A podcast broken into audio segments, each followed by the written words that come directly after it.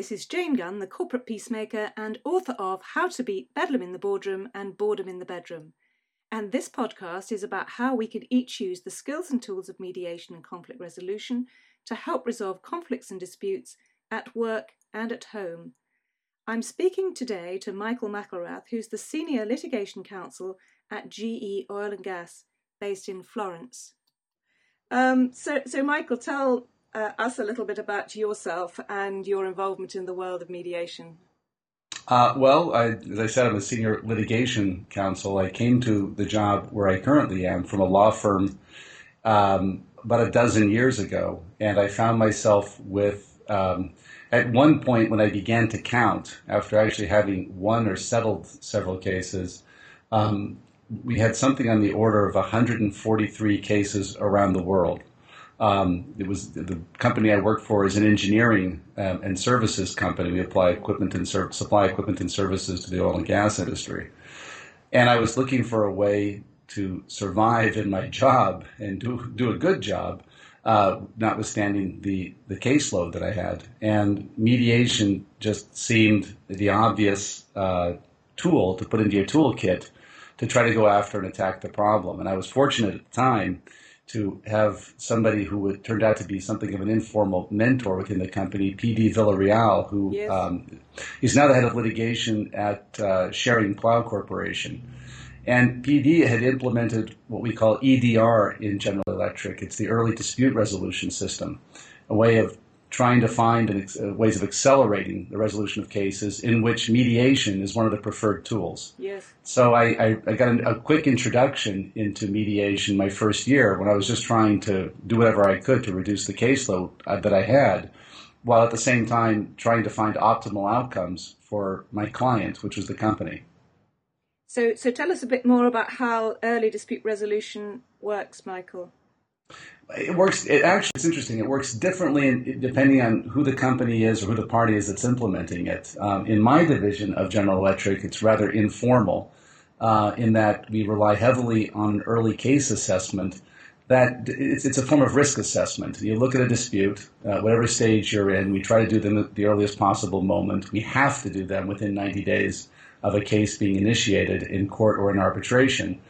And you know, the, the, the basic outcome is to um, look at the law, look at the facts, and try to predict what the outcome is going to be and what it's going to cost you to get there. Say you've got an international arbitration for a two million, five million, ten million dollars, euros, or whatever currency is involved. You'd say, all right, um, well, here, here, are the circumstances. Here's the allegations. We've looked at so many documents, interviewed uh, several people, and we've checked the applicable law we think the likely outcome is that we'll get an arbitration award or a court decision in two and a half years. Um, and it will be the most likely outcome. Well, it will be X. Um, worst case, it could be a reasonable worst case. It could be Y. Yeah. Best case, it might be something else. Yeah. Um, we, and, we, and we look at then the, what are the facts and the legal issues that might improve our most likely case and take it towards um, the more cl- closer to the best case. And we also look at what are the costs. Um, and once we've got what we think is a handle on the potential resolution, we say, well, how can we improve that? Um, is there a way of negotiating a successful outcome, you know, between now and those two and a half years, taking into account also that this dispute doesn't just have external costs; it also has internal costs. There may be customer impact, relationship issues, supplier issues. Um, they're going to be business people who are going to have to dedicate a substantial part of their jobs. Um, I have a, a, dispute right now that's just getting underway, and I've had, you know, I've, I have business people in my conference room for an entire week. Yeah. And, and, and that means they're not doing their, their day-to-day jobs. They're working on a contract that was signed four years ago. That, that's over. So it's not, it's not productive work for the company. Yeah. So the lost, lost opportunity costs for the company are, are taken into account in your case. Right. And, and, and we try, exactly. And we try to, we try to find a way to um, to propose solutions that, in, in, a sense, it's you set a target for yourself and you say, how can I beat this target? How can I do better um, through a resolution today? And even if you think you're 100% right, I mean, you could even it works even when you may, you may say, well, you know, um, we're, we're definitely going to win this case. It looks like it's a slam dunk but it's going to take us three years to get there. It's going to be a distraction for some of the business people. There may be important customer issues here that are in dispute, and you know sometimes um, you know, sometimes you, you actually run the risk of winning. And what, what, I mean by that is that, you know, if, if you've got a relationship with somebody and you take they take you to court or you go with them and you win, yeah. um, that that's that's that that may have implications on the business side um, that are are not those that are consistent with business goals. Yes, and that's fascinating. And one of the things I, I always try and do when I'm talking with organisations is get them to think of these wider costs. It's not just about the legal costs, the advisory costs. It's how much is this going to cost you overall, taking into account productivity costs, business time, and most importantly, relationships. And people forget it's very difficult to put a price on a relationship, but you know, internal and external relationships are what drive business forward. Right. No, I have a, little story that I that I tell sometimes to people and to, to, to get them on board with early resolution, and that is that there are companies, there are legal entities actually that, that go after every single penny that is owed to them, mm-hmm. and they defend um, every claim down to the last dollar when they think that they should be defended, mm-hmm. um, and those are called bankruptcies. Um, you know, bankruptcies have an obligation to you yes. know they, they, they, are they are um, they look towards the past and are trying to wind up all the activities. But if you're going to be forward looking, you have to accept as a cost of business that there's going to be some degree of conflict, and you have to you know consistently try to find the optimal ways of managing that conflict. And we talked a bit when we when we spoke earlier, Michael, about how conflict is, is normal within a business setting uh, and business relationships, and therefore it shouldn't be something that we're afraid of or that companies are afraid of. It, it's just something they need to get a better handle on, maybe. Yeah, no, I, I think it's, it's, it's an important point that when you're a, a, large organization, then you, you do see conflict repeatedly, and you can prepare for it and even systematize it. Yes. It's much more challenging when you are you know a single person, you know, and and uh, or a small company, three people, you know, or ten employees, twenty employees you know, you may only have one major conflict in the history of the entire company, or one every five or ten years, mm. and and they can be you know transformational for the business, and it's it's very difficult in those cases for people to step back and and um, detach themselves and say, well, you know, how can I beat the potential best, you know, the most likely outcome here through negotiation? Um, that people tend to rely very much on their advisors, by, on their the experts and the, uh, the, the counsel that they appoint um, and they can often let themselves be guided away from what they otherwise do very well, which is managing their, their commercial risk in a, in a very intelligent way. But even more important for those smaller companies to have planned in advance how they will deal with it and perhaps to have an understanding of mediation and where it fits into the picture for them. Exactly. So, Michael, we spoke about um, your evangelical approach to mediation uh, and the fact that GE is a thought leader on this and, and, has been for many years, but that you still come across objections to mediation. What are those? Well, you know, yeah, actually, I prepared um, once, I think it was here in Florence, for the Florence uh, Chamber of Commerce, where I, I, gave a presentation about mediation, and it was to a number of local lawyers and, and business people, and I thought I would address to them the six objections that I heard most often, um, because we, we propose mediation uh, frequently, if not um, in all our disputes. We try to get uh, mediation included or at least considered in virtually every dispute that we have. And so we hear a lot of objections. Um, so I, I, jotted down at one point what the, the, six that I thought that were the most common and my responses to each of those. Okay. Um, the, the, first one that I that I still hear, um, I, I used to hear it more frequently, um, and I and I hear this often in jurisdictions and countries where mediation is only has not yet been introduced or is beginning to be introduced, uh, and it's a legal reaction, a, a litigator's reaction to the concept of mediation, and that is that mediation um, will not produce a, um, a binding or enforceable outcome. And, and this is, I think this is the reasoning that comes over from the arbitration bar or lawyers' experience with arbitration is if you, if you get an arbitration award, that has the same effect as a court judgment.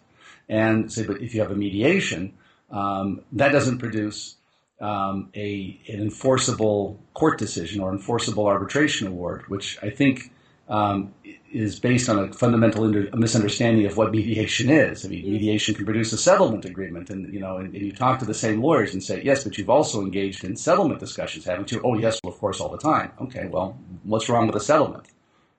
And so I, you know, it, I think that's that's that's a common misunderstanding that I think is based on the idea that, that, that mediation is somehow a an offshoot or a hybrid of arbitration. Yes, and the answer is that the settlement agreement is is enforceable as a legal contract. Exactly. Well, a settlement agreement. I mean, people understand what settlement agreements are. I think that they, they get hung up. It's lawyers getting hung up on the process, and yeah. again, trying to, to equate mediation with arbitration rather than trying to equate mediation with negotiation and settlement. Yes. Uh, what other objections do you come across, Michael? Uh, well, I'll run, I'll run through the list. Maybe we uh-huh. can go through them one by one. The first is this idea that it doesn't produce an enforceable or, or binding, uh, well, it does produce binding, but it doesn't produce an enforceable outcome. Mm-hmm. Um, the second, that it's not suitable for civil law uh, jurisdictions, litigation, civil law countries. Mm-hmm. Third is that good lawyers don't need mediation, uh, that they um, are able to negotiate settlements without the benefit of, of this mechanism. Yeah. The fourth is that it's only really suitable for um, small disputes um, and or family court matters or particularly you know discrete areas of, of disputes. Mm. The fifth is the corollary to that, which is it's only suitable for very large companies having very large disputes. Uh, I, I, hear both. Um, and the sixth is that it's, it's, not really an objection to mediation, but when to propose it, uh, which often becomes an objection to getting mediation going. And that is that you really have to be careful about extending offers to mediate when there's a when you, when you predict that your offer is not going to be accepted or where there's a reasonable chance that it won't be accepted. Right. Uh, the sort of fear of going first. Yes. Um, so it, we just addressed the first one, which is that mediation doesn't produce um, an enforceable decision or arbitration award. And again, I think that confuses process with what mediation really is. And you commonly then have to do a little bit more time explaining mediation and, and how it's an extension of negotiation. I, I come from a uh, New York training, and maybe that's because uh, because of that. I, I, when I talk to people, I tell them that mediation is sort of like dispute therapy. it's like you know you go to a therapist, not a psychologist. They're going to help you find the way forward. Um, and I and I find that helps people understand a little bit better what what the process is about. Yes. Um, the second objection that we just mentioned is that it's not suitable for civil law jurisdictions, and that I think is really there is actually some some basis for that because litigation in civil law systems is not nearly as expensive as it is in the common law systems, um, and, and, you, and, you, have to give people uh, some some give the devil his due in these cases, or, or give people credit for their arguments. Say, well, you're right. I mean, maybe the savings that you'll achieve through a settlement or through mediation will not be as great as the savings you would have achieved had your case been heard in a common law jurisdiction. But that doesn't mean that mediation is somehow not valid or mediation can't be used to help you find the right outcome. Mm. Um, and uh, the third in, is that good lawyers um, don't need mediation. yeah, that's, I, I, that's one I hear all the time. We mediate all the time, they say. we mediate, yeah, and that's the way they say it. Well, we mediate all the time. You know, actually, one person who, who told this to me was, was my mother, who's a judge. All right. in California. She uh-huh. said, when I was getting into mediation, um, I began using it. She says, well, Michael, I mediate all my cases. I said, what do you mean you mediate your cases? Oh, yeah, I get the parties to settle. Yes. So, Mom, that's not mediating. That's being a judge and getting parties to settle. Yes, yes. Um, so, so, how would you answer that question? That because people say, "Well, we don't need a mediator. We're we're actually in effect negotiating well ourselves." But you know, what what difference does a mediator bring to a case? Well, you know, it's, it's it, that's actually a tough question because if people say, "Well, you know, we're still negotiating," um, you know, why do we need to bring a mediator in? I think that we're capable of trying to reach a resolution here.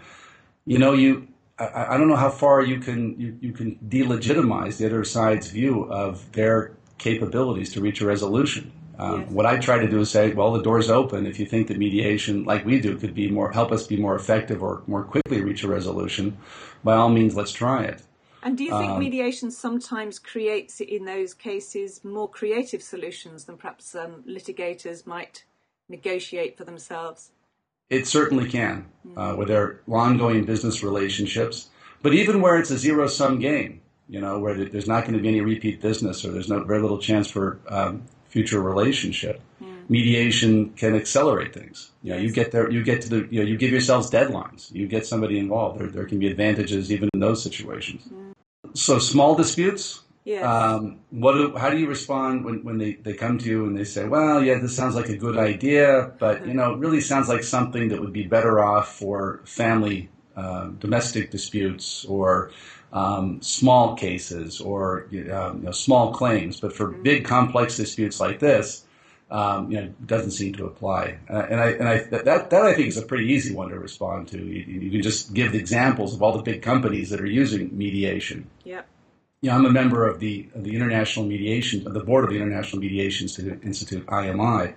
Uh, on the board with me are um, lawyers from Northrop Grumman, from Shell, and from Nestle. Actually, Yes. the chairman of IMI this year is is, um, is from Nestle. So if big companies are promoting this for big disputes, I think that you just say, well, look around.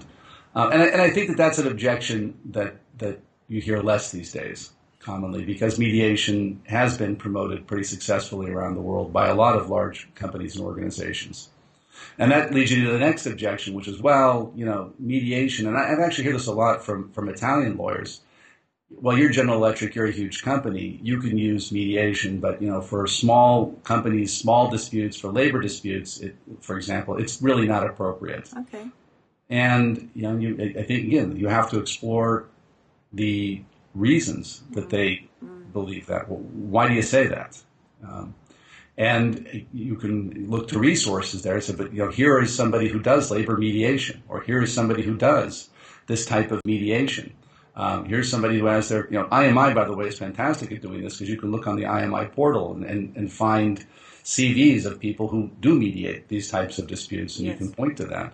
Um, but again, I think that, that these sorts of objections require you to a little bit explore the concerns and perhaps even the anxieties of the opposing party or counsel as to why they think it's not appropriate for, for this particular dispute or for them. So what you're describing, in effect, is mediating pre-mediation. In fact, you're you're using the same skills that a mediator would use to challenge the assumptions that people are making about mediation. Yeah, I guess that's right. Yeah. Try to mediate to get to mediation. Um, and, and but some of these objections are not just with the other side. Some of these objections can be with your with your own client. They can come. You know, they can come from, and, and I've heard these from within the company. Some of these, you know, that uh, um, we're still negotiating. I don't think we need this. You know, why do we need? We're good negotiators. Why do we need this this third party to help us? And I was Um, talking the other day with with someone else and saying, you know, what what is your client's perception of your role as a lawyer? You know, have they hired a resolver or have they hired a revolver? That's yeah. Well, you know, and, and what, and you- what you what you really hope to do is to is to get your client to a mediation with a good mediator, Yeah. um, because if you can do that, then they become evangelical too. Yes. You know, people really. I don't think anybody, and this this was true of me, and it's true of everybody else I've spoken to, that nobody really understands or appreciates what mediation is and what it can do until they've been through one, Yeah. at least one, with with a real mediator. That, and that's fascinating, isn't it? Because I've certainly been in these mediations where uh, people who were uh, uh, resistant at the beginning, as you say, become evangelical, um, and you know they become your your best advocate for mediation.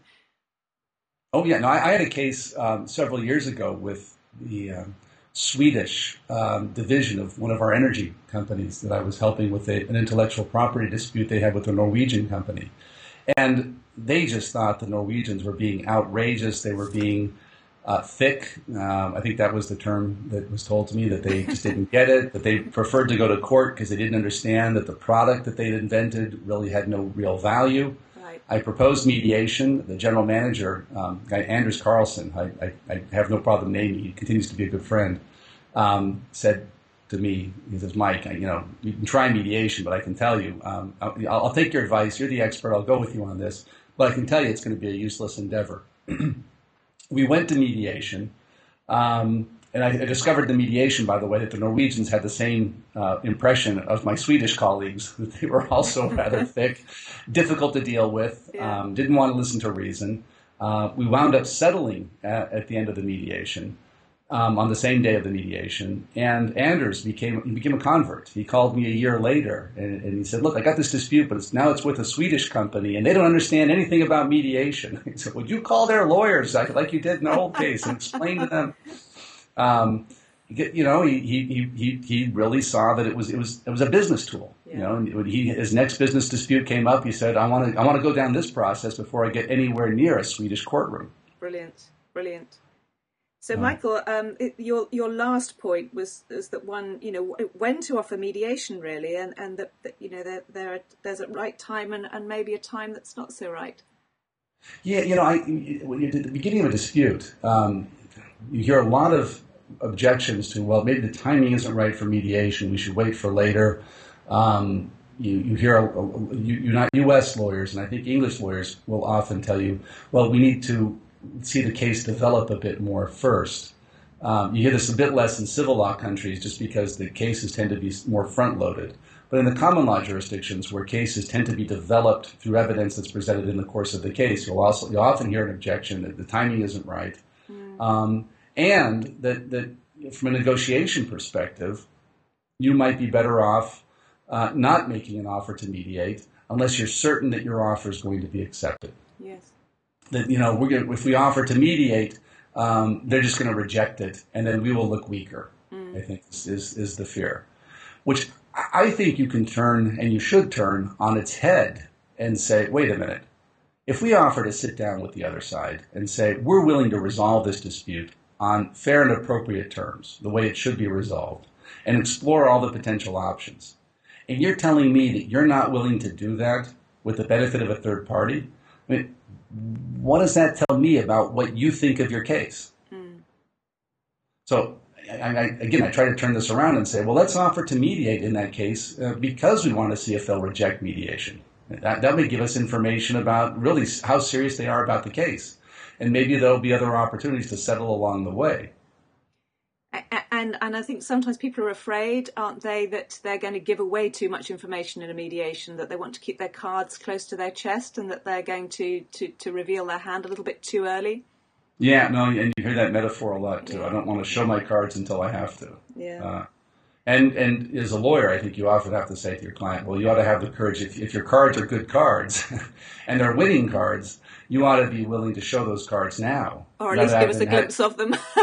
or give us a glimpse of them without having to make both parties spend, you know, a lot of money and, and spend a lot of time, you know, in, in the litigation. If you, if you think you got good cards, you want to have the courage to show them. Yeah.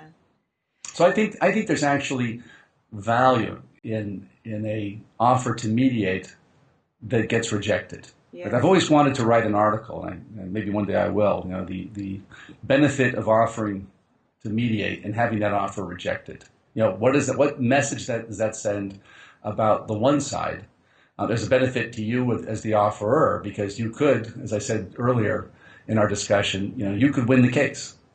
Um, and you may have relationship issues, and you can always go back and say, "Look, you know, I told you, or I offered to you two years ago to sit down and try and resolve this. You were the one who rejected it, yeah. and you may find that your offer to mediate may uh, may help a little bit smooth over relationship concerns if there is a relationship." Uh, one of the things I find in mediation when, when people eventually get there after maybe many years is they is they say, "Oh, we, we've resolved this in a day," and then they look back at the legal costs they've paid and they say, "Why did it take us so long? Why didn't Why didn't we do this earlier?" We? Yeah, exactly. yeah, no, oh, I yeah. So, Michael, I mean, to me, GE has always been a great inspiration. I met PD Villarreal at a lunch in Washington uh, many years ago, and I've subsequently met yourself. And um, you know, the, you've been uh, consistently been thought leaders in the early dispute resolution movement, and as you say, some companies are following in your wake, but not enough really. Um, and so that's sort of one of my um, one of my motivations is to try and get more companies to understand how beneficial um, mediation and particularly in early dispute resolution, of planning for conflict is. And, mm. and as you say, you know, conflict is normal. It's something that's going to happen in any business of any size. And you know, if you've got uh, if you've got a plan and if you've got a system, really systematizing, as you said, to to be able to manage that at an early stage, how valuable that is, particularly in terms of, of business relationships as well as business costs. That's exactly right. I, you know, I think that sometimes we, we get a little bit too much credit um, for supporting mediation. It's as if we're we're doing it because we're good people. Um, I, I, like I like to think that we are good people. I'm, I'm, a good person, but that's not why we do it. I mean, we're we're a product. You know, we're we're an industrial and financial services conglomerate, is General Electric, and and productivity is very important to us. Well, right, uh, you're saying it makes good business sense. Exactly. Yeah. I mean, that, we're, we're, we do this and we promote it. I mean, we think that you know, the more that mediation is accepted, and that's why we've been associated with initiatives like IMI, why, with CPR, why we maintain good relationships with groups like CEDR. Um, you know, we, we really want me- mediators and mediation institutions to be successful. Um, because the more that mediation is embraced, you know, I mean, if you think about it, you know, in every product or service that GE sells, there's some cost of conflict that's a component of that. If we can yes. take those costs out, we're more efficient, we're more effective, you know, we're better competitors. Yes. So, so Michael, do you have a, a final thought for listeners today um, on the value of mediation and particularly using it in, in corporate life? Uh, no. okay. I, I would suggest I would suggest your your your book. Um, I think apart from being the best titled mediation book that's out there, um, is, is great guidance to help people, particularly business people who are not lawyers, um, understand uh, how conflict is, is, is a normal part of business and of life. Yes. And they, you know, and, and that they should continue to explore, always want to explore and be open to different ways of trying to find the optimal resolution um, of their conflict. So I, I, would I hate to say this, or I, would like to say this, that I think I'd point them to your book, Jane. Oh well, thank you, Michael. Um, I'm grateful for that. So, Michael McIlwrath, thank you very much for your time this morning. It's been fascinating to me to to learn more about um, your personal thoughts about mediation and early dispute resolution. So, thank you very much. Thanks, Jane. Bye bye.